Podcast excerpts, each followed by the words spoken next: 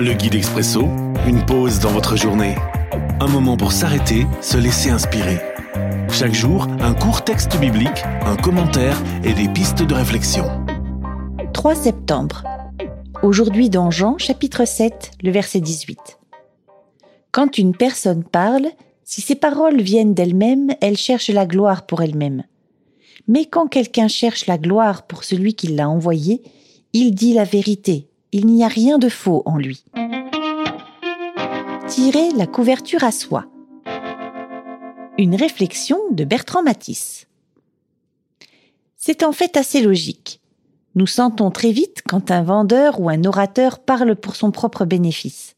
Il y a quelque chose de malaisant. Il nous arrive encore de nous faire avoir, mais par contre-coup, après réflexion, un sentiment très désagréable de s'être fait arnaquer nous envahit. La formule de Jésus est pleine de bon sens. À qui profite le crime est un moyen assez aisé de mettre au clair les intentions de l'autre. Prenons garde, car il arrive aussi que l'on puisse user de la parole à son propre bénéfice.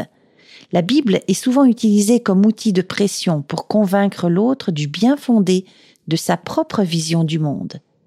Prière. Seigneur, donne-moi d'être sensible à ton esprit dans ma lecture de la Bible cet esprit qui me met au service de l'autre, au service de ta parole. L'Expresso, un guide biblique accessible partout et en tout temps. Une offre numérique de la Ligue pour la lecture de la Bible, Radio Air et Radio Omega. À retrouver sur expresso.guide ou sur votre radio.